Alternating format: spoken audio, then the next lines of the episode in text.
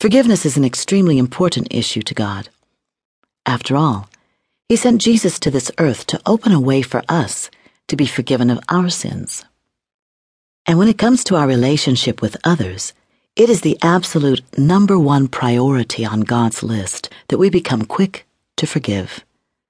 We are not to waste even five minutes of our time being offended.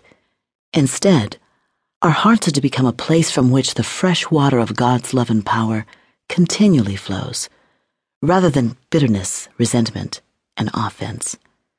John 20, verses 22 and 23, give us a clue about how important forgiveness is from God's perspective.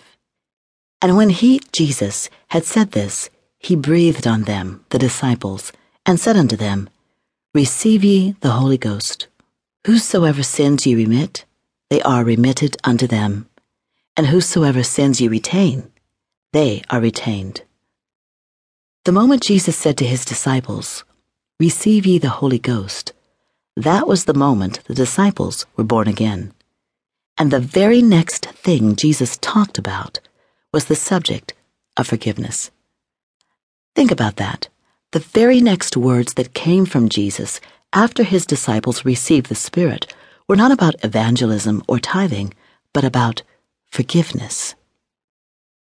First, Jesus said, Whosoever sins ye remit, they are remitted unto them.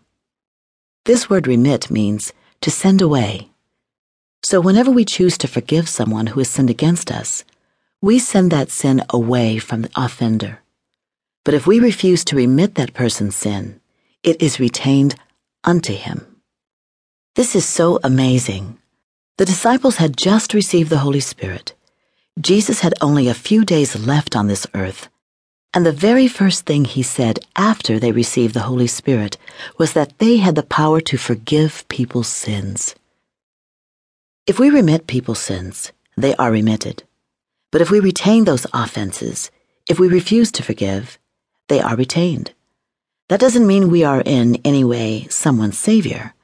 But when it comes to the offenses that a person commits against us, we can choose to release those offenses and let that person go free.